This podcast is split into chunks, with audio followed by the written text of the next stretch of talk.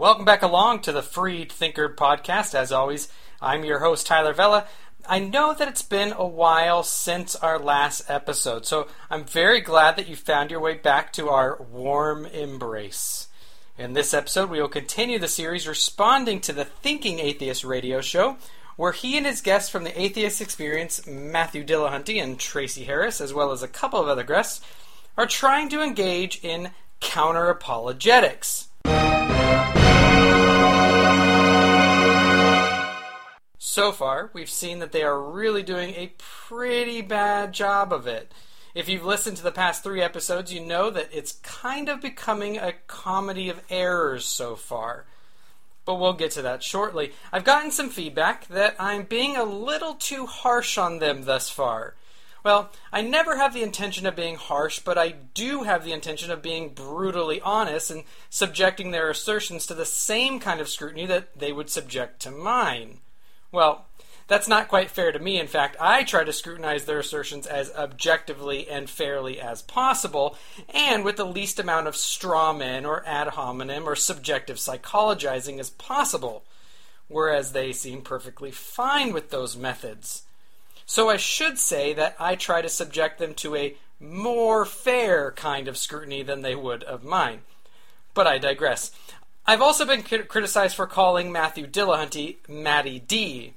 To be honest, I didn't mean it as a pejorative, but rather as an informal statement of friendship like I would with any of my friends, even though I don't know Matt. If Matt and I were friends in real life and we were having these discussions, I would, in jest, say things like, Matty, come on, Matty. So, while I didn't mean them as harsh, I do know that my somewhat sarcastic nature and very dry sense of humor that not a lot of people get doesn't always land very well uh, through audio. So if you were one of those people who took it as an intentional insult, or Matt, if you're listening, I do apologize for how that came out. That's not actually how I meant it. So I take the criticism. I do apologize for how that came about. Now, I was also criticized for calling Seth, the thinking atheist, the quote-unquote unthinking atheist. This, I will admit, was a little harsh, but I think quite apt. If my criticisms of their comments are valid and their quote-unquote counter-apologetics really was as rational, uneducated, unresearched, uh, and biased, and so on, as, as I showed, then can I really be faulted for saying that very little, little critical thought and reflection actually went into the production of that show? Now, I would also like to add, before we get started uh, with the content of this episode, that I never intentionally pull comments out of context and always attempt as much as I can to deal honestly and fairly and accurately with the intent of the speaker, which is why in the last several episodes I gave you the audio of their statements in their entirety. I didn't cut anything out. However, I know that I'm not perfect. If you think that I've misrepresented them, I first ask that you please know where you think that I did. It wasn't intentional. And second, let me know what you think I have been mistaken about so I can evaluate it, respond to it, and if a mistake has been in fact made, I will make sure to publicly include it in my next episode, much like I did at the start of the second show after being told that I had misattributed sayings uh, that, that Aaron Ross said to Matthew Dillahunty. Okay, with that said, in the last episode, we responded to their really abysmally, shockingly, astonishingly, horrifyingly poor handling of Pascal's wager, and we saw that to a large degree they seemed either unwilling or unable, or both, to deal with the most robust and intellectually defensible positions, and rather went off on tangents, genetic fallacies, engaged in straw men and caricatures, or just went down the path of downright subjective psychologizing. I really wish that I could say that from here on out, they got it all out of their system and started to engage more reasonably with the beliefs and arguments that are actually put forth by Christian scholars and theologians. But sadly, my honesty and integrity just don't allow me to lie to you all. It actually gets much, much much, much, much, much, much, much, much worse from this point on. Now, there is a brief glimmer of light when Matt takes his fellow skeptics to task for a shallow view of who has the burden of proof and when. But besides that fleeting moment, there just isn't much content really to engage with. It's just a kind of biased, bigoted look how fear-mongering those stupid Christians are. Most of what follows from where we left off last time is just digression after digression, basically equating religious belief, uh, and specifically Christian religious belief, with a kind of fear-mongering mental abuse and the devious indoctrination of the feeble-minded, because they almost never actually get back to discussing anything remotely resembling arguments put forth by Christian scholars. I'm not going to subject you to the entire rest of the episode, but rather I'm going to skip to their second episode where they start taking callers and answering emails. Joining me on this episode is a man who is no stranger to the Freed Thinker podcast, my dear friend Nicholas Bruzzese. Now, before we launch into the show, I wanted to remind you again of the new project that I am involved with with Nicholas and our good friend Brandon Christian, where we have fine-tuned our podcasting prowess and launched a new project under the less opaque title, Fight Club. We're the middle children of history, man. There's no purpose or place. We have no Great War, no Great Depression. Our Great War is a spiritual war. Our Great Depression is our lives. Target acquired. Yes, that's P H Fight Club, and it can be found in the iTunes podcast store or app. We're actually in the process of recording a backlog of content and setting up a structure for a new website, so while it may be sparse now, subscribe to it at the ground floor and you will soon see an explosion of content. This new project is geared to all of you philosophiles out there, ranging from the novice to the well-educated, and will be a kind of variety show, where sometimes it will be all three of us discussing philosophy, or two of us uh, discussing religion and biblical criticism, or one of us interviewing a guest on a topic of interest, and so on. Maybe one day we'll even have Matthew Dillahunty or the Thinking Atheist on themselves and engage with these episodes. Who knows? The cloud is the limit. The World Wide Web is our oyster. So subscribe to iTunes, uh, to Fight Club, and start checking out the Facebook group for some good articles and discussions. Okay, now with that shamelessly self-promoting little plug out of the way, let's get on while the getting on is good.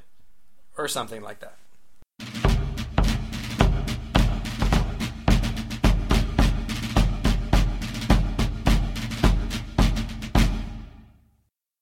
All right, so on today's show, we're going to continue talking through our series, uh, responding to an episode or two episodes on the Thinking Atheist Radio show uh, with his guests from the Atheist Experience on counter-apologetics. This will be the last installment of the series, and here we're going to be dealing with part two, so their second episode. And with me today is my good friend and uh, no no stranger to the show, N J Bruzzese. How are you, Nicholas? Good, thank you for having me. How are you? I'm doing pretty well. Uh, I know we've been trying to get together to do this show for a while now, so we've we've had some time to listen through this this episode, uh, maybe more than once. I've listened to it a couple times, uh, painfully, but but made it through. Uh, why don't you tell me just a little bit about what interested you about um, this this series in particular? Uh, this uh, the counter-apologetics part. Uh, that they did. Uh, look, I guess that for the most part, it was, uh, it was, it was actually something similar to what I held before I began to get into philosophy, and uh, before I began to examine my own worldview, and before I began to try to ground uh, the naturalism that I held in, you know, proper rationale, in, in sound rationale. I used to argue a little bit like I found them arguing today, and, and funnily enough, it was only a, a couple of weeks ago, I was just checking out one of the old episodes that I had recorded that that um, for my old podcast that aren't e- they're not even available online anymore. And there were a couple of things that uh, yeah, that uh, were very similar between the two, and I just wondered whether or not, uh, you know, as far as I'm concerned, uh, how much I had progressed since then. Yeah, I I remember those days. That's when yeah. that's when you and I met. Yep. Way way back way back then. Um, well, I know you were you had some points that you wanted to get out from, from the get go. So why don't we just dive right in? Um, and just uh, what was one of the first one of the first points that stood out to you? Uh, perhaps the first. Well, the I mean, the first thing that they begin speaking about is uh, um, the ontological argument. I think it was a question from an emailer. Um, now you might be able to, to to articulate the ontological argument or explain it much uh, more uh, in depth than probably what I could, if I'm, especially if I'm just coming at this as a newbie to to philosophy, as a recent uh, student of philosophy, I guess. Um, but that was perhaps I, I, that was perhaps the I think the first thing that they spoke about. So. Uh, Matt Dillahunty um, already admits that he's not sure of the form of the argument that the emailer was, was talking about. And so he goes on to give Anselm's formulation of the ontological argument for God. And I guess that, um, you know, I, I guess the first thing that's disappointing is that if they had been emailed in, presumably it wasn't a live email. Yeah, um, they had that, some time to, to look yeah. up. The the emailer was asking about Gödel's version of the ontological argument. Right, yeah. Yeah, and yeah so you think they'd have time to look it up. They could have, you know, looked it up, right? But anyway, um, I, I, I get, you know, and I said to you from the get-go, right, if you remember, I bet he's just going to go on to refute Anselm's formulation. Um, and it turns out that he mostly did. But um, I think what's important, and probably the mo- one of the more recent developments on Gödel's formulation, is that um, the proof is valid, right? So yep. uh, some scientists out of, do you remember where? I'll, I'd have to go back. I don't remember the I don't remember the university, but they, they ran it through the, the basically logic machine. Yeah, for, for yeah, lack of so, a better word. Yeah, so they, they they ran it. They gave they set it through a set of mathematical hurdles, and it, it comes out that in simple language that that his basic assumptions are valid, and from these basic assumptions, the conclusion necessarily follows. And so that, I think, is what we call a valid argument, right? Yep. And soundness would mean. Soundness is that it's valid with true premises. Right. Okay. So, so that yeah, that the the argument is valid. Then means because it's actually I, mean, I don't know if you want to, to detail it here, but it's actually a, a pretty, and I don't mean this pejoratively, but it's convoluted. It's it's quite complex in terms of of how deep down the, the syllogism goes. Right. Right. Um. And so, you know, without trying to unnecessarily complicate things here, that that that the fact that now we can say, you know, mathematically that it is valid and that the conclusion does necessarily follow, then means that it's now up to theists to argue for the premises, that that the premises are at least more plausibly true than their negation. Um, and it would have been nice to hear them try to deal with that, but I think one of the the themes that we'll see as we go through what they say in this is that it's not very in-depth. In fact, it's, it more resembles a group of friends sitting around just discussing haphazardly things like morality and history. And, you know, one of the the, the next point is actually an email from Anna Maria. I, I think that was the next thing. And, and uh, J T, one of the co-hosts there, He he's I quote him as saying that morality is a secular construct, and he says that we don't need religion to be moral. And and I think that you and I would both agree with him, right? We don't need religion to be moral. And I guess that I'm an, in a good position right now, and this is one of the the errors that I used to make when I first began exploring philosophy, and he seems to think what I thought, that this is what Christian philosophers were arguing, is that without religion, you couldn't be moral. And and the problem is, is that this conflates how we know what is right and wrong with moral facts or or examples of things that are objectively right or wrong. Yeah. Yeah. And, and this would be the difference that, you know, I think kick things off for me uh, all those years ago was the difference between moral epistemology and moral ontology. And uh, academics who are serious about theism and the atheism debate, they, they simply don't argue or think that you need religion to be moral. I'm sure some people might argue that, but in this case then, and again, an, another theme that you'll see that runs throughout this episode is that they, they're just attacking straw men. People right. might make those arguments, but they're almost always the weakest possible form. In fact, I couldn't think of a weaker form of the moral argument from uh, uh, for God than than we need religion to be moral. Yeah. Right. So, and academics who are serious about the argument, they just simply don't argue like that. Yeah. But be, before we get into the, what the argument is, we can allow him to establish his, his position, and he goes on to answer the question of how he gets his morality as a secular atheist in terms of um, oughts and what we want. And where have you heard this before? Yeah. Oh yeah, that's that's yeah. odd. Yeah. Yeah. So, um, and he gives the example that if we don't want to be hungry, we ought to eat food. Yeah. And he, his argument is that, and I'll quote. I've written down this quote here. Um, morality is about well-being for you and for everybody else. And they go on in later on in the program to say that uh, if your um, discussion of morality doesn't in some way involve well-being, then it's not a discussion worth having. But um, but that uh, that we all desire to be happy is their point, and morality stems from this desire. And the error here is pretty rudimentary for any considered philosophical position. Yeah, he's taking a statement of fact and turning it into a statement of value, the the fact-value distinction, the is-ought right. distinction.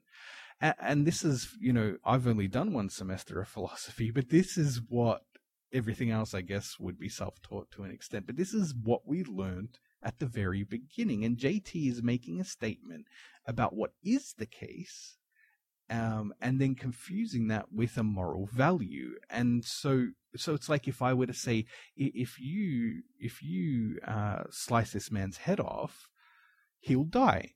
That is a factual claim, yeah. Right. And we, we know what it, and it could even be scientific, because we know that for the most part, you kind of need a head to maintain your life, right? Just a, just a little bit. Yeah, to attach yeah. to the rest of your body. Preferably too, but but if we take a different claim that you should not lop off that man's head because if you do he will die, well, that is a mixture of factual claims, right? It presupposes facts in there, but it's also a prescription. Should we or should we not chop that man's head off? So this is a prescription that you shouldn't, because if you do he'll die. And so the the argument being that morality, quote, morality is about well-being for you and for everybody else, unquote, it just mangles the fact-value distinction. Facts about human well-being, like what we need to stay alive or for humankind to thrive, they don't tell us that we should give people those things that they need to thrive or, or even just to survive, right? They only tell us that if we do give a human those things, well, then that person will survive, right? Uh, it seems to me that um, J T's just ripped a page out of Harris's playbook, since this right. is precisely, yeah, what Harris was criticized for in his attempt at moral philosophy. And and this is it, right? This isn't even a Christian objection. It was David Hume who gave the world the fact-value distinction. Saint Saint David, patron saint of uh, yeah. secularists everywhere. Yeah, so you know that that's that's essentially the the first major problem that, that stood out to me. Yeah, I think um, I think those are those are really good. Those are really good starting points. And when I, I mean, when when I listened to it, I had some of the same ones. So um, starting off with the with the ontological argument, what I found what I found so interesting. So I I I, I heard the same thing you did, which was basically here's an email, uh, but we didn't take the time to look up Gödel. So I'm just going to talk about aunts and Psalms. Yeah. And and and Matthew Dillahunty, you know, for for as nice of a guy as sure, sure he is, his answer was, I mean, this is, he says, it seems like defining God into existence, and I've never been convinced of it. Right. That's his answer. That that I mean, there there's literally no other. Uh, there's no other refutation really given of the argument. There's not even there's not even objections to the argument that are placed. It's just it's just this this kind of argument from incredulity saying, well, it's never convinced me. Can we move on now? uh, I mean, that's that's basically how he, how he handles it, but he doesn't deal with uh, Gödel's ontological argument. He doesn't deal with uh, Plantinga's uh, modal version of the ontological argument. I mean, he doesn't. He just they just don't deal with it. Um, and this is, and I, I just kind of from the the past episodes, I, I just have to keep reminding everyone: this is supposed to be, this is ostensibly, this it is marketed as a show on counter apologetics, right? This is supposed to be arguments against, you know, theistic arguments, theistic proofs, arguments for, for, for religion and so forth. That the, the it's billed as, that's how it's ticketed, that it's going to be counter apologetics. And the, the, you know, what it does so often is just, well, we don't like that. It's stupid. Now let's move on. Yeah, um, and that was basically how they handled Gödel. Um, there, w- there was a call in between. There's two, a couple little betweens between we can go back to, but yeah, the the email on on morality. You hit on some really good ones on the fact value distinction. So you know, I'm not going to belabor that point. But what I found so interesting, and and I've always kind of pointed this out to people, but I've never heard it so explicit until J T Eberhard basically presented, and it's it's exactly what Sam Harris says. Uh, but it's just it's it's much more explicit on this fact, and that's he basically says, look, we want to live in a world where X is true, right? We we want to we want to live in a world where murder is bad. So therefore, we ought not murder, right? The yeah. it it's it's the I mean I know Sam Harris has said similar things, but this is the first time where it's so explicit that it is just wish fulfillment. I mean that, that that is what this type of morality. I mean it's it's it's just subjective wish fulfillment. I mean there's there's no reason given why murder is bad. There's no reason given why I should give a damn about the well-being of anybody else. I mean you're you're going to have sometimes they're going to say things like, well, it's for the betterment of society. I'm sorry, that's a very thoroughly late modern conception. Society did just fine for a long time considering who, you know, depending on who you were, if you were the top guy on the on the ladder and you could crush everybody else, normally you did just fine. uh, yeah. You didn't have to have concerns. So this whole like society will only function if we work cooperatively together and try to make, you know, everyone have a, a better well-being. Well, that's that's that's not how it functioned for a really, really, really long time. You don't actually right. have to have that. So why should I? What what? Where does the ought come from?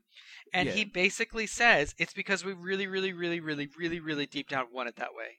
Right, and and they go on to give, I think, a couple of examples from altruism in the animal kingdom, apart right. from human beings. But but here's the thing, right? We don't call a lion killing a zebra murder. We call right. it killing. We call it instinctual. He has an instinct to feed, to, to survive, right? And he needs food to do that, and he instinctually then kills a zebra to to survive. But if if you have food and I'm starving to death, if I kill you for that piece of food, right, because right. you won't give me any, we don't call that killing for survival. This is the imp- this is where I don't think that they quite realize the implications of their worldview, or I guess of their moral epistemology, right? Yeah, they haven't they haven't kicked the can all the way down the road yet. No, that's right. This is the logical implication that if I were to do that to you, we couldn't call that murder, even though we do. And of course, you know, if I did do that and they were discussing this story, I'm sure it would just be laden with uh, um, uh, moral language and yeah, oh yeah, they'd be morally indignation, indignant. Right? Yeah, oh yeah, so, oh so, yeah, oh yeah. I mean, I mean, it's it, it's just a social construct, but but damn you to hell if you're, you know, in their eyes bigoted or yeah. or or whatever. I mean, whatever. I mean, we, we might look at someone and say, yeah, they're immoral, but it just doesn't make sense. I mean, why why are they morally indignant that that person's just doing something they don't like? Right.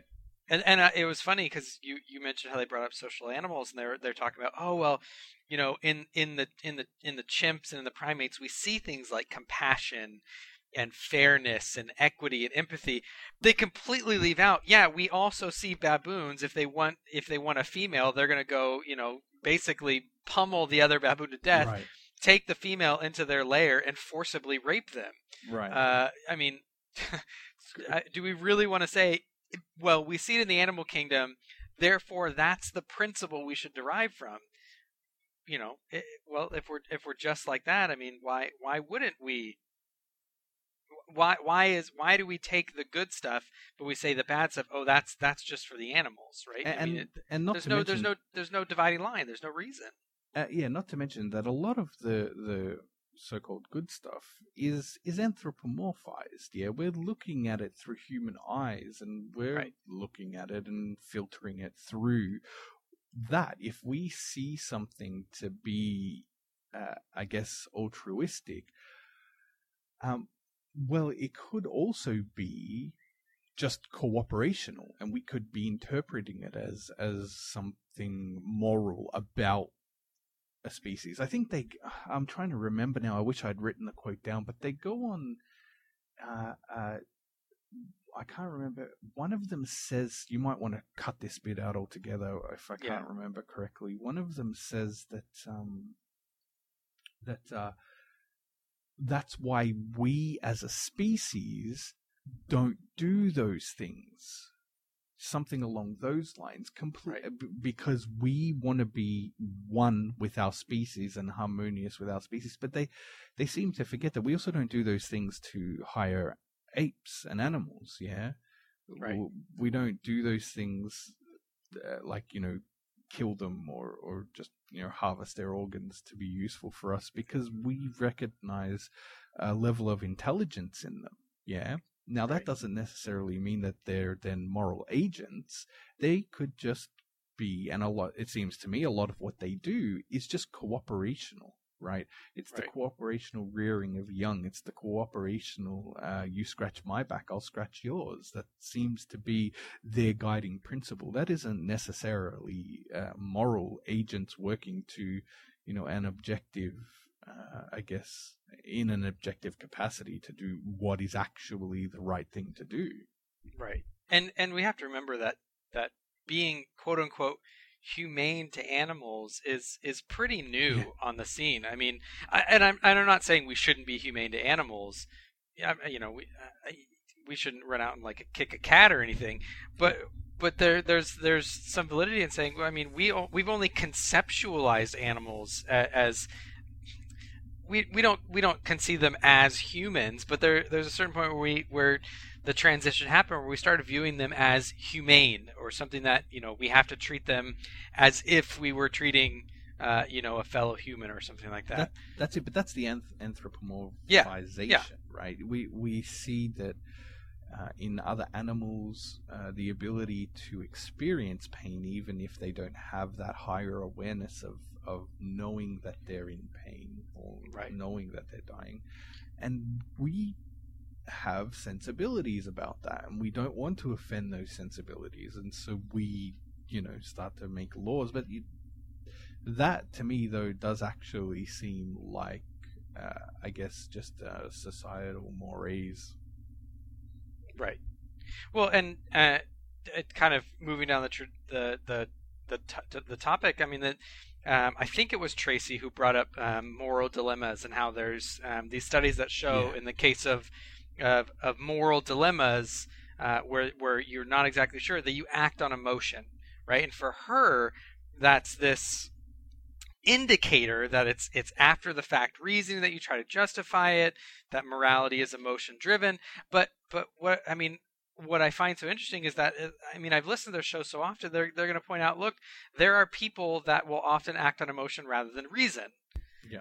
But does that say that reason uh, isn't an absolute operating principle, right? Are they going to say, well, it's just this subjective illusion. It's just something that we use to help us function.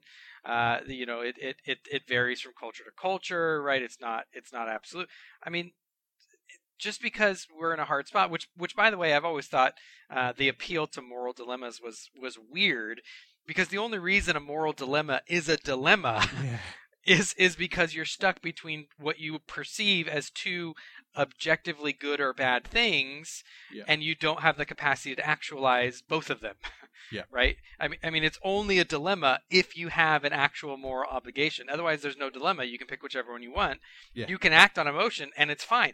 Right? So what I what I found so funny about Tracy's statement is, I mean, if she's right, then there's nothing wrong with acting on emotion. I, I'm acting based right. on what I want, right? and, and, and I and I'm picking. There's no dilemma. I, I just... might feel I might feel emotional angst uh, about it, but there's no actual dilemma. Yeah, and and that's. I guess, you know, that's just another indication that um, that they they haven't really considered the the long-term implications or the, you know, really what happens down the line logically uh, of their worldview, of, of what they're espousing right there and then on the show. Right, right.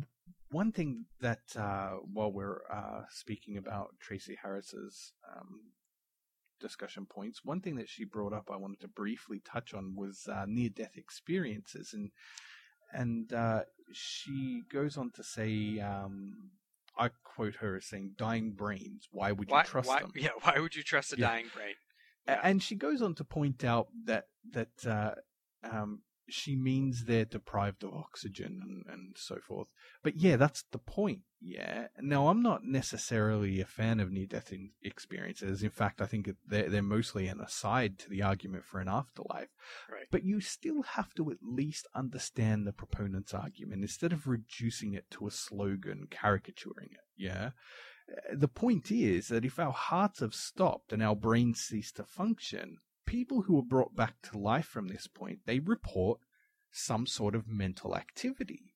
And and there are other atheists who think that, you know, that um, the uh, um, material things, you know, normal baryonic matter don't necessarily bring with them the mental, um, such as Thomas Nagel. But I think one of the biggest issues with the claims of near-death experiences is determining when they actually experience that mental activity. How can you, in a, in a scientific experiment, control for that when being unconscious makes you practically oblivious to time? That's right. What, you know, part of being unconscious means. but but the point is, is that you may find near-death experience claims dubious, right? And I might join you in that argument, or if not dubious, ultimately unknowable, but you still cannot reduce the issue to a caricature. And, and that seems to me what Harris has done here. Um, of course, I went to the trouble now of just explaining it, I guess, for responsibility, uh, why near-death experiences are, are a little dubious, at least. So, yeah, and I mean, I, I would probably be just as skeptical of, of near-death experiences as, as Tracy would be. I mean, I'm not, I, I've never made a near-death experience argument for afterlife. I mean, I don't, I, I, I don't. I mean, if if they're, I mean, basically, I just look at them. I, I, I kind of am at the point of, I, I don't think we could ever know if they're true. Mm. Uh, they're they're private experiences that people have. Yeah. Um, which which I found so interesting because J T, when when he responds, he basically says, "Look, um, you get similar experiences on mushrooms or on L S D acid trips, and and there's no way to know because no one else observed it." Well, the problem is, is that mental states are always private. There, yeah. No one's ever, no one has ever observed my mental state. What they've observed is me trying to express it, yeah, uh, you know, poorly or adequately or, or whatever. Uh, but no one's ever. I, they're entirely private to myself. Uh, something like pain is entirely private to myself. You can see features that might show that I'm in pain, but but the experience itself is private. The fact that no one has ever, no one, no one's observed someone else's private experience. Is isn't that weird? It's not. It's not an argument against something. Um, And and what I've always thought what I've always thought really strange about this type of this type of rejection, because it's not this is where this is where I think we move from basically agnosticism to atheism. It's it's not a we don't know. It's, you know, because I'm kind of in the position of agnostic. I don't know. Uh, people make these claims. I don't think we'll ever have a way of knowing uh, what what actually happened. Uh, I don't know if we'll know it's a dying brain or not a dying brain. But you have you have then Tracy and J T going on the on the counteroffensive and saying no, uh, we have good reason to think that they're false. It's not yeah. just we don't know. It's we have good reasons to think they're false. And so the question is, are those good reasons to think that they're false? Right. Uh, and that just brings us back to, well, if they're experiencing that mental activity, you have to, to know that it's false. You would then have to be able to know exactly what time they were experiencing that mental activity. Right. And whether or not that lined up with, you know, their heart failure and, and eventually uh, their... Uh, when their brain ceases to function uh, really shortly after that, you would have to be able to line those up to be able to say, oh, okay, well, the mental activity happened well before that, and from, you know, the point on onwards uh, where their right. heart stopped working, there was no mental activity. If you can't say that, you cannot say whether or not it's false. You are forced into, you know, like you said, a sort of agnosticism, agnosticism from, from this perspective. Yeah, and, and and part of it, and this is this is where I where I think the, the philosophy comes back in. Part of it is just my my rejection of reductionism. Uh, I mean, so so so J T and Tracy both kind of make statements ar- along the lines of, well, you know, we can manufacture similar experiences. Well, we can manufacture in the brain by stimulating certain areas. We can manufacture similar experiences to hunger. Yeah. But does that mean that hunger doesn't exist? It's it's just, you know, it's it's just this illusory, right? right? We we can we can stimulate, and so that you have you have different perceptions of seeing different light in your different, you know, ranges of view. Does that mean you've never seen a, an actual light before, mm-hmm. right? Just because you can stimulate in the brain something analogous, it, it you can't go from because X is similar to Y, therefore Y is false. Mm. Right, it's it's just it's just an entirely reductionistic view. It doesn't it doesn't it's not an argument. Right, it's certainly not a scientific one, which is what they seem to be uh, really keen on giving as a scientific explanation. But again, I think I think uh, as an actual scientist, I'm not sure what their jobs are. I right. think that for me, my biggest problem, yeah, would be being able to prove that that mental activity happened before or after the brain ceases to function. If you can't do that, then you simply cannot say that it is or isn't false. You have to remain uh, an agnostic. You have to remain in the dark about it until you get that that data. And as far as I'm aware, I've researched, you know, every single uh, uh, article I, I could find, but as far as I'm aware, that has never been uh, calculated before. I mean, right, as we were saying, how do you figure out somebody's mental activity uh, whether, when they're experiencing experiencing it there and then as their heart begins to fail? Yeah, especially, I mean, it's not like we're manufacturing near-death experiences. Right? I mean, you kind of you kind of do these things on the fly. You, it, it's really hard to set up a scientific experiment right. for a near-death experience, because you don't know when it's. I mean, you don't know when it's going to happen. You're not you're not you know drowning people intentionally uh, to try to get them to have a near-death experience. Um, how about we move on to the next the next email? We kind of skipped ahead to morality. There was the one in between, uh, the tired canard about Hitler and Stalin oh, being Darwinists. Can, can I can I say something about this first? Do you mind? Please, please. Uh, yeah, this was an email from John, I believe. Yeah. Yeah. Now this group, I mean, as even though we did kind of jump ahead a bit there, they've already shown themselves to be irresponsible philosophers, and the same is true for their capacity to work as historians. Yeah, oh, the yeah. facts are obvious. It's almost the... worse. It's almost oh, worse as yeah. historians. because, because, yeah, because these facts are so much more understandable. Um, yeah. Yeah, I mean, the, and to the unbiased historian, the facts are obvious that Hitler used a distorted view of the predominant Darwinian theory at the time, and that included a supposed survival of the fittest. Now, atheists, they may not like the fact that Hitler commandeered Darwin's theory, imposing it on a, a social and political level, but the facts are he did. And we would join them in their disapproval of that. But um, as an example of what we're talking about, in a nineteen thirty-seven propaganda film titled Alles Leben ist Kampf, which means uh, all life is struggle, there's a scene of two bugs fighting in a lab, yeah? And yeah. the point that the narrator was making was that the fittest of these two will survive. Yeah, the weak will die. And and in his debate with uh, David Robertson on Unbelievable, right, Dillahunty points out, as he does here and again in the Thinking Atheist program, he, he loves this point, that the Germans carried with them on their armor the phrase Gott mit uns, meaning God is with us, yeah? Right. In the debate, right, Dillahunty, he says, you do know that Hitler espoused Christianity both publicly and privately. And he gives examples of where Hitler gave a public speech stating, um, and I got the quote here, uh, if I can find it, uh, Hitler's in Hitler's public speech, it says, secular schools can never be tolerated because such schools have no religious instruction and a general moral instruction without a religious foundation is built on air. Consequently, all character training and religion must be derived from faith, right? This is this is uh, Hitler's public speech, yeah? yeah. Um, now, a responsible historian knows that any statement from antiquity must be sensitive to the socio-political and historical context in which it's being said, and that includes especially the immediate context, not just the surrounding context, yeah?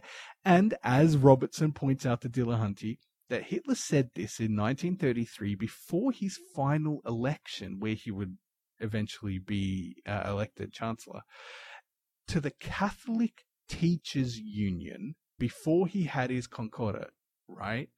Obviously, he would be speaking glowingly of Catholicism if he wanted their votes. Now, of course, anyone treating history responsibly would not only take into account Hitler's audience and the political and immediate context um, that it's occurring in, but, but also what precedes it, um, but also what would follow it. Yeah. And of course, what would follow it? Well, that that's very clear. None of the folks on the Thinking Atheist seem to be able to treat history responsibly, and so you would never know if you just listened to their program, right? But in the years following uh, Hitler's consolidation of power, schools were being used by the Nazis in campaigns against the churches. That's fact. Hitler youth were prohibited from belonging to a religious organization. That's fact. And by the time Hitler would invade Poland on the first of September in nineteen thirty-nine, all clergymen were removed from schools. Now, Tyler, you know this about me, that I'm World War Two, amateur World War Two buff. I collect all kinds of things that I can get my hands on from uh, World War Two. Yeah. And one of the things that I happen to know about the, the German Empire, or, or the, the Reich at this time, was that the motto, God with us, or God is with us, right, was the motto of the whole German army, and it was on their armor by the unification of the German Empire in eighteen seventy-one. This is more than eighteen years before Hitler was even born. Okay. Right. Now, and you won't find historians like Kershaw or Bullock or Fest or Bourbon or Rees et al. These are, you know, actual historians of World War Two and Nazi Germany. You won't find them making these same silly sophomoric uh, arguments um, to show that, that Hitler was a Christian, or even that Hitler was an atheist, right? But they point out things like the writings of Goebbels, who in forty-one wrote that Hitler hates Christianity because it has crippled everything that is noble about humanity, right? And these historians, they point out that while Hitler did not publicly advocate for state atheism, he did seek to diminish the influence of the church. And, and I get, you know, I, I guess that the point is, I, you know, when I sit back and I look at the Thinking Atheists so far and, and what I've heard about uh, um, Hitler and Hitler's religious views, you would walk away one hundred percent uh, certain that they said Hitler was a Christian, right?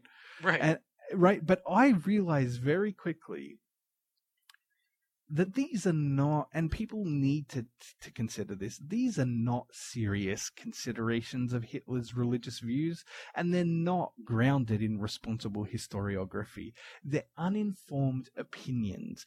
Uh, and what, I guess what is getting me so excited about that right now is that it's really unfortunate, because th- these uninformed opinions, they're likely to go wholly unchecked by most, if not all, of their listeners, atheist listeners, right? You know, but seeming to not know any of this, that, that doesn't stop them from pointing out, air quotes, facts, right? that that doesn't stop them. J T says that, uh, and um, bringing up Hitler's ties to Darwinian theory at the time, uh, because he wants to argue that morality requires their specific religion. Actually, that's what he says. I've got the quote here that um, that. Uh, that's why Christians bring up um, Hitler's ties to Darwinian theory, yeah? So right. so that they can argue that morality requires their specific religion. But we, we already went through this earlier uh, before, yeah? It's not, the argument isn't that morality requires uh, um, Christianity or Islam, right? It's that, and what J T doesn't seem to understand is that the objection is, or, or if he does, right, he's talking again to the weakest form of, of, of the argument. Right. The point is not that morality requires our, our particular brand of theism, but it's that if you want to say something is objectively wrong, and, and look at them try to distance themselves from Hitler and, and Nazi Germany, right? It's just so, I mean, they'll approach Hitler and what happened in Nazi Germany with such indignation, it becomes, it becomes actually just uh, bewilderingly ironic. But if you want to say that something is objectively wrong, and since Nazi Germany came up, if you want to be able to say that what Hitler and the Nazis did was objectively evil, that it is a fact that what they did was wrong, you must be able to provide a grounds for your objectivity. And theists make the meta-ethical claim that moral values and duties are rooted in God. That's where we try to ground moral objectivity, not in specifically Christianity or specifically in, although I, I think that you could, um, perhaps not so much um, Islam or, say, Hinduism or something like that. Not specifically in that, but in in generally, just theistically, right? Despite your flavor, or yeah, despite your flavor of theism, right. The argument is that that God's nature reflects morally um, moral values and duties. The moral values and facts that we uh, have a grounding for comes from God's nature, and that's our uh, um, that's where our ability to ground a moral objectivity comes from. Of course, if you're trying to ground it in something natural or materialistic, it, it isn't. It, it's just wholly subjective, and so you cannot say that Hitler did something objectively wrong. You could say he did something that you didn't prefer or something that you would not do to someone else, sure, but that's only you giving your psychology and, and your subjective opinion. There isn't right. anything um, obligatory about uh, um, not doing something that Hitler done, right? Or right. did. Done. Look at me. Yeah, yeah. It, it, it's. I mean, it's just that that whole series was just so bizarre. I mean, uh, I mean, at one at one point, I want to say, well, I kind of know where it's coming from, because we've all seen, the, you know, the Christian who try who tries to say, you know, atheists. If you're an atheist, you're gonna be you're gonna be like Hitler, or you're gonna be like Stalin, right? Yeah. I mean, that, that that argument is made, but again, that that's just dealing. That's them dealing with the lowest common denominator. Then, if that's who they're, if that's who they're engaging with. I mean, I, I've always made the point, kind of on both sides, saying, look, Hitler, if anything, was kind of like a proto, or well, yeah, like a Gnostic almost. Uh, I mean, his his view was, was very pagan in, in his view. It, it wasn't Christian. I don't think he was an atheist. Uh, he was kind of a mismatch of whatever he wanted to fit his ideology. He was. nihilistic sometimes, he was paganistic other times, he drew on evolution, where the evolutionary theory, where it fit his purposes. And we should remember that evolutionary theory, the the social application of it, right? Hitler wasn't really doing anything weird. Yeah. Right? I mean, the, the the eugenics program that was running full steam in the United States before Hitler even got into power uh, was something that we would we would consider horrified, and it only shut down after uh, we kind of we, we found out what was happening in the eugenics programs in, in the concentration camps. That's really what just dried up the you know dried up the funding was the U S public got appalled by what they were seeing in, in Nazi Germany, saw the close connection between American eugenics and cut funding. I mean, that, that, that's close to what happened. So, but but that like you were saying, that that's not the argument. That's not why Hitler, well, at least for most most uh, Christian philosophers who, who would ever even bring up this type of topic, um, they're using it usually as an analogy, not as an argument in of itself. Um, what about the, the Stalin constructed something like religion? Stalin, you know, Stalin didn't count as an atheist, by the way, because you know he, he was he was groomed in seminary.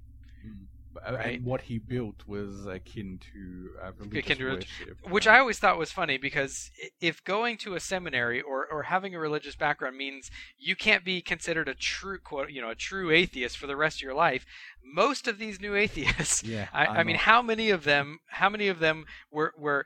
It's like almost a point of pride how much of a pastor, how much of a true Christian they really were before they deconverted.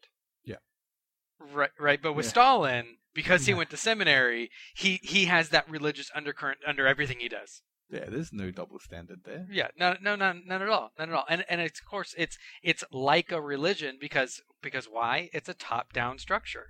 Right, and but the, the, you know, the ironic thing is is that if we want an example of what state atheism would look like, we have it in history.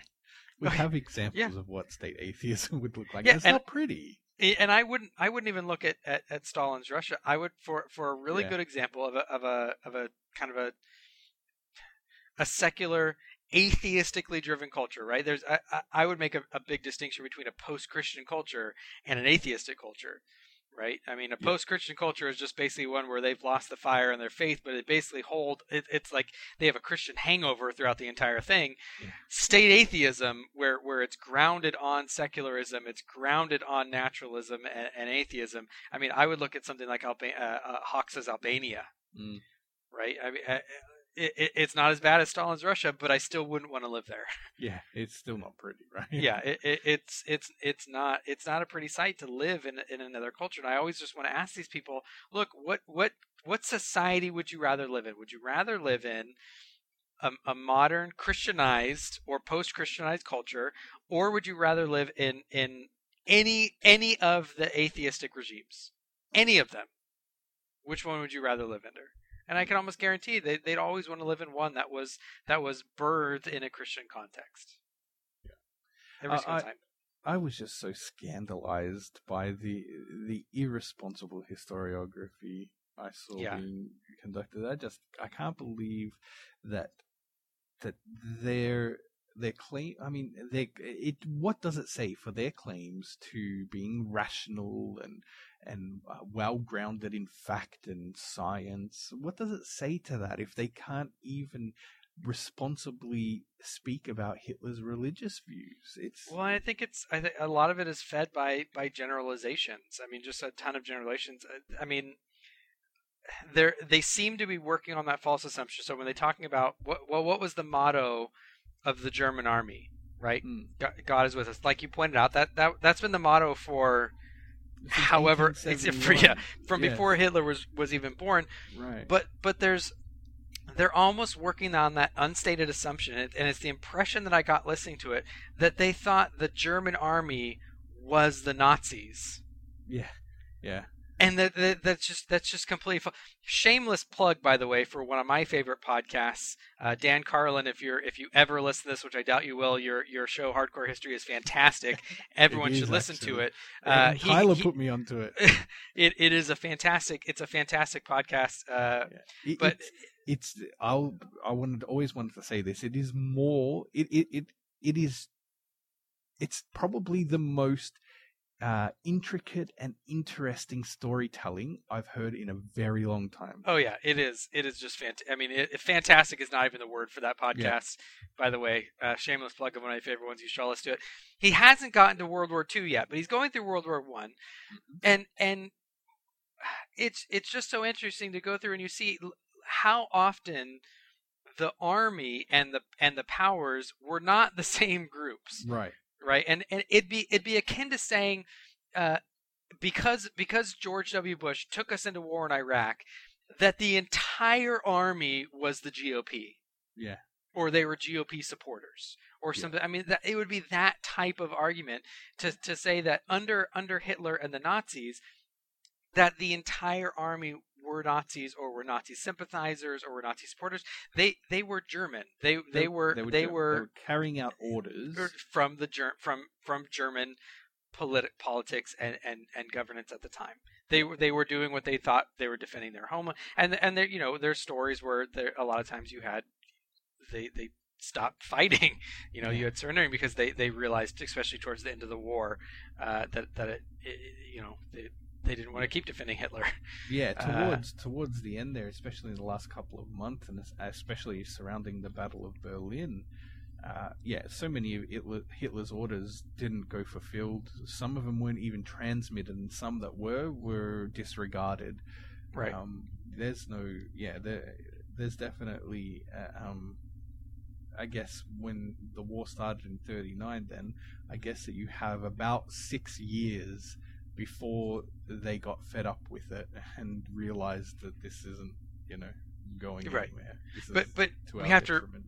to we have to remember. I mean, the the German army, what they they weren't they weren't defending concentration camps. No, that's right. I mean, that that that's not it's not like it's not like the Nazis had God is on our side to defend the Nazi camps, and that makes that makes Hitler a Christian. Yeah.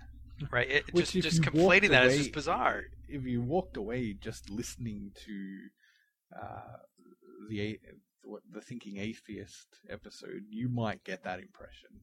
Oh, that that I think that's exactly the impression um, that that you would get from them is is you know if if we really if we really had to lay down bets, right? They're not going to come out and flat out say Hitler is a Christian, but I think they they veer on the side of look if if we had to make a bet, we're going to bet that he's that he was a Christian of some sort.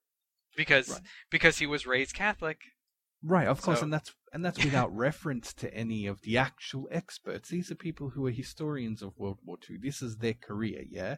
Kershaw, right. Bullock, um, Rees. I mentioned Bourbon before. These are people who actually study the, the period. But why make any reference to to them? This is uh, history. You know what happened in the past is just a. Uh, is uh, metaphysical, and according to Tracy Harris, metaphysical has no meaning. Or if you think it has meaning, then don't contact her. Right. That's what that's what she has on her Facebook page. She says, "If you think that metaphysical means anything coherent, don't add me as a friend." Right. Which which. Which ironically is a meta statement about definitions about, of right. metaphysics. Right? I, I mean, that's just it, it, it's oh, that's so funny. They were I talking didn't... a little bit later on in the program that you know you should see if the knife cuts both ways, right? Yeah. Uh, well, this would be a prime example of where to start, guys. Yeah.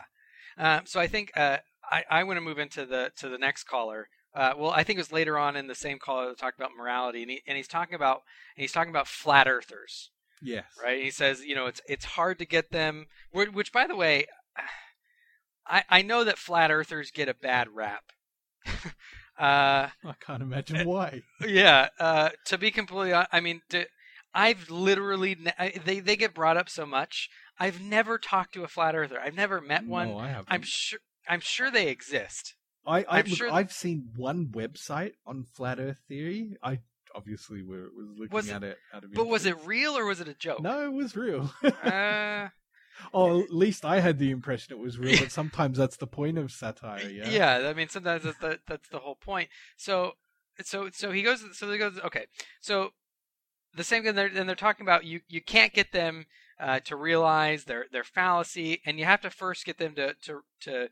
To, to realize the fallacy, um, uh, before you can get them to admit. So this is, and and I keep, I bring this up, and and I I'm going to go off on a little bit of a rant here for a second, because I, I I've asked this question. I know you've seen me ask this question. People on the on the page have seen me ask the question. I've asked it probably fifty or sixty times now across the, the course of, uh, of of several of several different groups and threads over the years. I've literally never gotten a, a single coherent answer to the question. The question is, it, it seems to me that naturalism, philosophical naturalism, if you actually hold it kind of in in a, in, a, in Hume's way, right? Because they always they always talk about whether they know that they're being supported by Hume or not. Uh, Hume has kind of ingrained himself into uh, modern, air quotes, skepticism. Mm-hmm. Uh, even though, and, and especially even though Hume at the time, they hadn't developed probability calculus, but even right. still. Right, even though even though Hume, even for Humean scholars, have massive problems with, with Hume. Yeah. Uh, Hume's abject failure, right, by by one of the top Hume scholars. So that, that you know, just... Uh, the, is l- that... by uh, uh now now I'm uh, John Ehrman. Yeah. Yeah. Yeah. Ehrman. Yeah, no, I always think Ehrman. Ehrman. Yeah. um so so yeah, so but okay, so I asked this question. So cuz I think naturalism is itself unfalsifiable, right? And on naturalism, you shouldn't believe things that are unfalsifiable. Right, you you should only believe things if they're if they're scientifically verifiable, and to be scientifically verifiable, you have to be able to know what conditions would falsify it, right? And so I've always asked them, what what would undermine your naturalism, right? What what would cause you to believe that naturalism is false and that theism is true, right? Because for it, it, I mean anything, name an event that you couldn't say it's a delusion or a hallucination, it's aliens. Uh, we're, we're, you know, we're in the Matrix, or even the, the, the favored, you know, feigned humility. I don't know is the most humble position, but hopefully science will figure it out someday. And since a natural explanation is always more pro- probable and plausible than a sky, than a sky daddy, fairy, pixie, flying spaghetti monster, god of the gaps to explain it. Mm-hmm. Right? There, there's no answer. So whatever answer you give. So if you if you want to say God could rearrange the sky, the stars in the sky to spell out Yahweh created creation, why would you conclude that God is the answer rather than I don't know, or I'm deluded, or mm-hmm. I'm hallucinating? Any variety of naturalistic answers, or a whole host of variety of naturalistic answers, if you hold that naturalism is true. Yeah, is this this is this is also part of um, uh, Plantinga's um, objection to naturalism, right? Right. He has the evolutionary. Yeah. If evolution yeah. is true, I mean, we we we've evolved senses that aren't the the, the purpose isn't truth seeking. Yeah. Right. It's survival. So we don't know that maybe broad deception is more advantageous for survival. And so right. our brains deceive us to help us survive. We don't know. Right? So so you have you have things like that going on. So Matt jumps in when he's talking to his caller and he says and he says, "Look, you have to move away from the specifics when you're dealing with these flat earth people. And you have to you have to talk about standards of evidence and burden of proof, and if it's unfalsifiable, then you cannot be justified in believing it." Yeah, right. I, I think that's what he's. That's when he says that faith can justify anything. Faith can justify anything, right? Yeah. So, so my question is, well, what is your naturalism then? Is is your naturalism that type of faith, which I would, I would argue what it maybe means by faith, but but is is is your naturalism falsifiable? Can you falsify it? Because it seems like on naturalism, especially in the type of rhetoric where, where I don't know is preferred rather than appealing to a sky daddy, right? Mm. That's the that's the rhetoric used. Where I don't know is going to be preferred, it's going to be the most humble humble position. Naturalism is always insulated from falsifiability. It can never be falsified because I don't know will always be de facto more probable and plausible to the than naturalist God, yeah. than God did it. Yeah. Right, because you're always going to have God did it, and and and their arguments and their rhetoric is, is set up in such a way. So imagine that they're that to try to answer their question, they're trying to say, well, no, you know, if if God aligned the stars in the sky, then it'd be clear that that God did it. Yeah, well, but... any other naturalist, by any of their arguments, can, I mean, you could you could pick a potpourri of answers that, that would come from that, yeah. because they could say, well, well, then what caused God? Yeah. Right? Because that that can be an objection. If you can't explain God, then God can't be an explanation. Well, how did God do it? Because if you don't have a mechanism for how God rearranged the stars, then God is not a valid answer for it. So you have to say, I don't know. Right. Right. You have you have all of these normal rhetorical devices used in the defense of naturalism that make naturalism insulated from falsification, which by its own standard then, by, by Matt's words, if it's unfalsifiable, then you can't be justified in believing it. Yeah. And so you should abandon it. Yeah. Yeah. That type of thing just drives me up the wall. Yeah, I, I really appreciate his quote that faith can justify anything. Oh, um, of course, our uh, our good friend uh, Doc Bog gets a mention too, and uh, oh yeah, Peter Boghossian. Yeah, it's a, it's around the same uh, time that that Matt says that he, faith can justify anything, but in that case, well, then faith can justify the non-existence of God too, if that's a part of anything. Right. That has to be true. Yeah, right. you, you you can't make sweeping statements like that and, and not expect that to come back and, and bite you in the backside. Right, and it, and it's also, I mean, just the statement itself is, is unfalsifiable. So if it's if you shouldn't believe something, if you can't be justified in believing something that's unfalsifiable, yeah. is that statement falsifiable? Right. Right. How do you know that that's true? Yeah. And, what, what what empirical evidence? How how how would you falsify it? You can't. Right. Now, so. By him, Sorry, I should. It's not justified. I should reject it. Yeah, yeah. But yeah, by by its own definition. One, now, just quickly, uh, I had a chance to look up that paper I was talking about by uh, Christoph Benzmueller and Bruno Paleo. I won't attempt to pronounce his middle name, but uh, this is the formalization, mechanization, and automation of Gödel's proof for God's existence. Right? Yeah. Um, That is the paper that I was referring to earlier. And the other thing that I just wanted to say is that, look, I don't, you know, we probably could have started off with this, but I don't want this to seem like, um, I guess, it, just a general um, atheist bashing episode.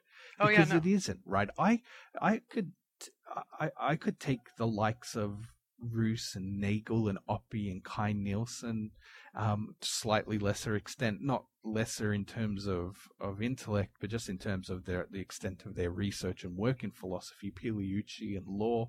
And I could listen to their stuff all day. In fact, I have, and I do, right? Um, right.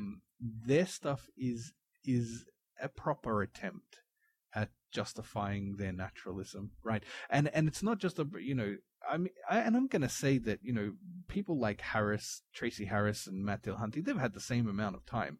But Ruse and Nagel and, and the likes of them uh, have have had their positions now considered for decades, multiple decades. We're talking forty-five plus years for some of them, okay?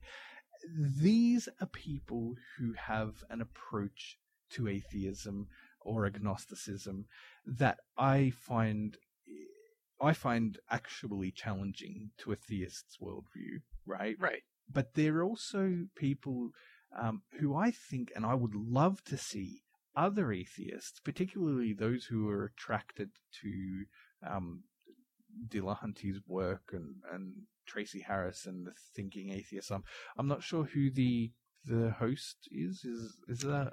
Yeah, the the Thinking Atheist, um, uh, his uh, Seth, I think is his name. Yeah, okay. Yeah, people who are attracted to those kind, I would love for them to switch over to the likes of, of Kai Nielsen and to Massimo Pigliucci and to Thomas Nagel, Graham Oppy, one of the most important philosophers in in ontology and metaphysics that there is, right? And th- these are all atheists and, and agnostics, right? These are not theists by any stretch of the imagination.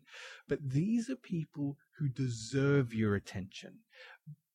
Unfortunately, it doesn't see, you know, you'll go to, to a lecture by Ruse and it has four thousand views on, on YouTube, but you'll go to a talk that Matt Dillahunty did and it's got fifty thousand, seventy thousand views. And, you know, you, you do have to wonder at the impact the difference in impact these these people are having on right. uh, their their atheist counterparts, and, and you have to wonder whether or not that's a reflection.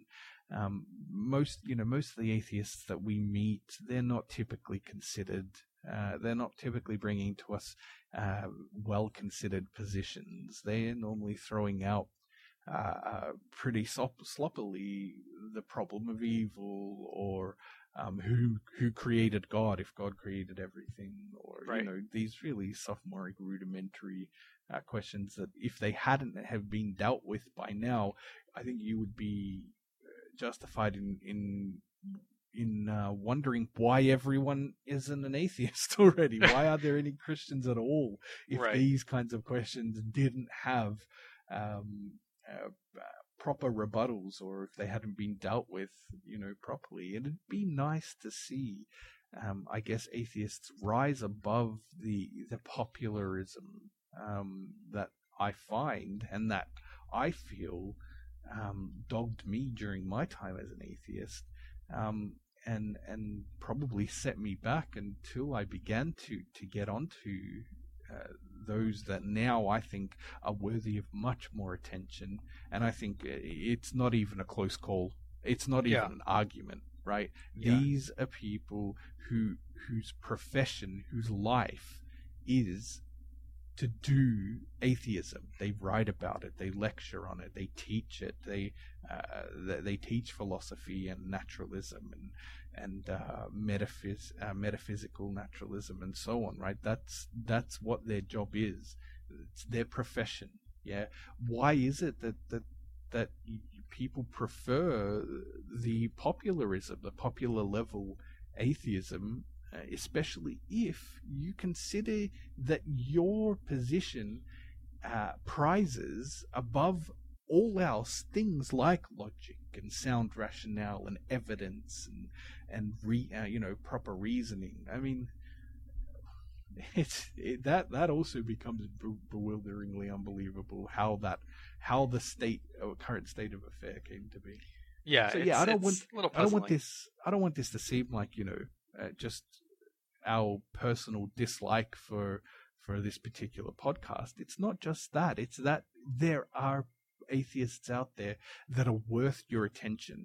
They're worth a Christian's attention, you know, let alone another atheist for now. They're worth the attention of Christians. If they're worth the attention of Christians, how much more so of other atheists? But people don't call into to this show saying, oh, yeah, I listened Uh, uh, to to Michael Ruse, and I'm really convinced, you know, that agnosticism now is, is the most rational position. Or, you know, I'm I really considered Thomas Nagel, and I'm certain now that uh, than I ever have been, more certain that atheism is the correct position. No, they ha- they don't do that. Instead, they call in and say, "Oh yeah, I've been listening to the Atheist Experience for a year now, and I'm converted." Yeah, right. And I or I just read uh, Peter Boghossian's um, manuals for creating atheists, and I think he's one hundred percent right. So now I'm an atheist. That's what they're calling in saying. That's exactly right. What happened in this episode. Yeah, and and yeah, and not to not to shamelessly shamelessly plug uh, one of my previous episodes, but um, I did an episode called uh, "Should uh, Atheists Define Atheism as a Lack of Belief?" and yeah. and basically in it I, I argued and and yeah, thank you uh, I argued I argued look it, it it's not. I'm not trying to say that atheism is false because you define it as a lack of belief. I'm saying if you want a really a, a much more robust version of atheism, you should stop defining it as a lack of belief. I and I and I preface by saying, look, I kind of, you know, I'm kind of working against myself. If you want to keep defining it as a lack of belief, yeah. p- please, by all means, it makes my life so much easier. It yeah. makes it makes it makes that position so much more trivial. Yeah. Uh, you know, and I'm and and I got a lot of blowback, and, and part of it is, you know, they don't want to be told by an atheist or by a theist. Well, what the atheism... interesting thing is, is that if you're trying to be, and remember when you released that episode, I'm pretty sure I was still an atheist. When you listen to, to that episode, and, and this is relevant because they brought up in this episode, you know, uh, um, defining atheism, and and uh, the first thing I thought of was that, you know, no, I I, I don't lack a belief of an elephant in this room that I'm in right now. I positively believe there is no elephant in this room right now. Yeah. Right. Right. Because if there was, I would know. Yeah. Right. Yeah. But I believe that there isn't an elephant here. Um, but the interesting thing about that podcast, when I first listened to it, your, your episode, um, is that it doesn't seem to me that you're approaching this as a Christian. You're approaching this as a philosopher. That's right. What it seemed to me. And un- unfortunately, you know, pe- people will just take it as a biased Christian. But the funny thing is, is that you're actually making atheism stronger.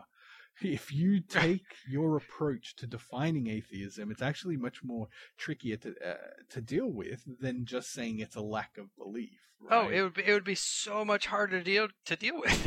It, yeah. it would be it'd be so much harder. It'd be it'd be such a stronger challenge. And and I only I only bring it up not to not to go into the, the topic of what you know how you should define atheism, uh, but but you know kind of echoing what you were saying. This you know we're not trying to just say atheism bad. You know yeah. these all atheists are stupid. You know right. all, I mean that would be to, to make the same error of saying, uh, you know they all had you know God with us on their belt, so Hitler yeah. must have been. I mean yeah. it's that same type of argument. The the whole point is is look there there are.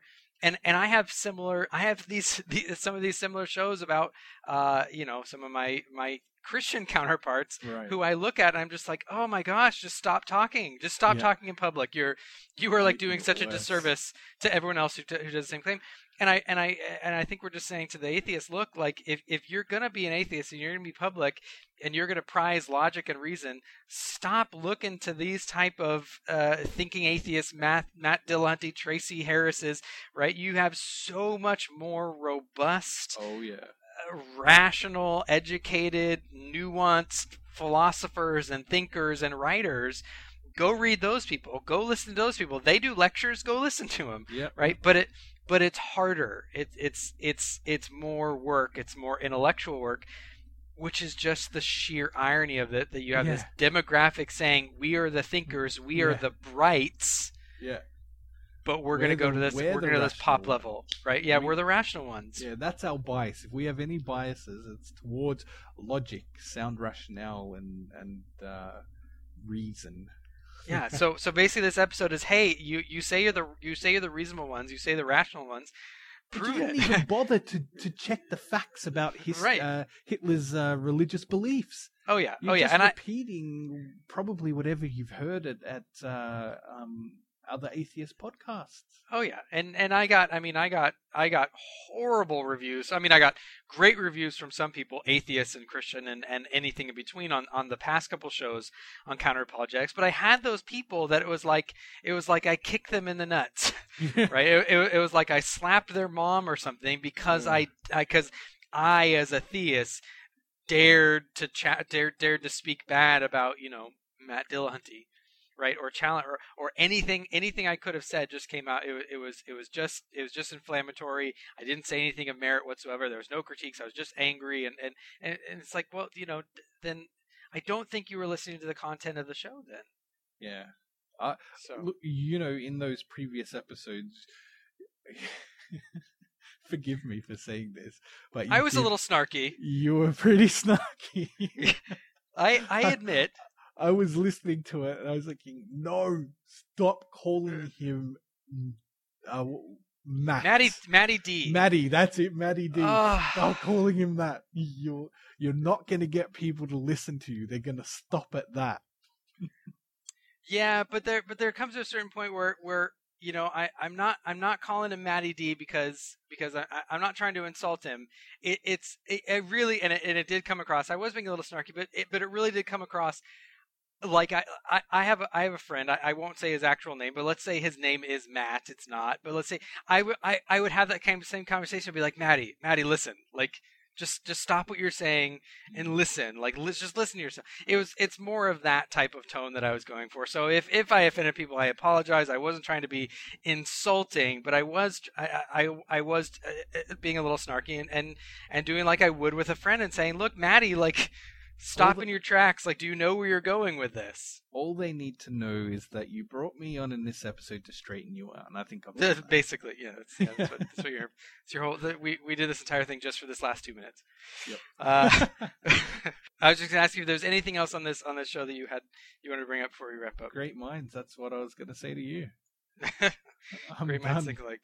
I'm done. I, I am I'm still. Spent. I am still really scandalized by what I heard uh, regarding Hitler's religious beliefs. Yeah. Um. Yeah, that's just that's just something that that I was itching to say something about. So yeah. I made probably a few more dot points than I wanted, but a few few more capitalized. Yeah, I mean, from from here where we're kind of cutting off of the episode, we really only did about the first thirty, forty minutes of it. They start going into, you know, basically methodology of counter-apologetics, is counter-apologetics worth it, and all that kind of stuff, which uh, that's more of an in-house discussion for them, so it just kind of stay out of that one. Um, but we, we, we wanted to talk about the, those first parts. Well, thanks for coming on um, this episode, and we are going to be posting this not only on the Freed Thinker, but we are going to be posting it uh, probably on, on uh, our joint project Fight Club as well, um, so that'll be up. Uh, probably much, much later because we're going to do a little backlog for it, but um, that'll be up on that on, on Fight Club most likely as well. That sounds great. All right. Well, thanks thanks so much for, for joining me again, and uh, we'll talk to you soon. Thank you. It's always a pleasure talking with you. And thank you all for joining us here on the Freed Thinker Podcast. As always, you can find more information on my website at freed thinker podcast dot blogspot dot com. Email me at freed thinker podcast at gmail dot com. Or you can visit the group page on Facebook. Good night, everybody.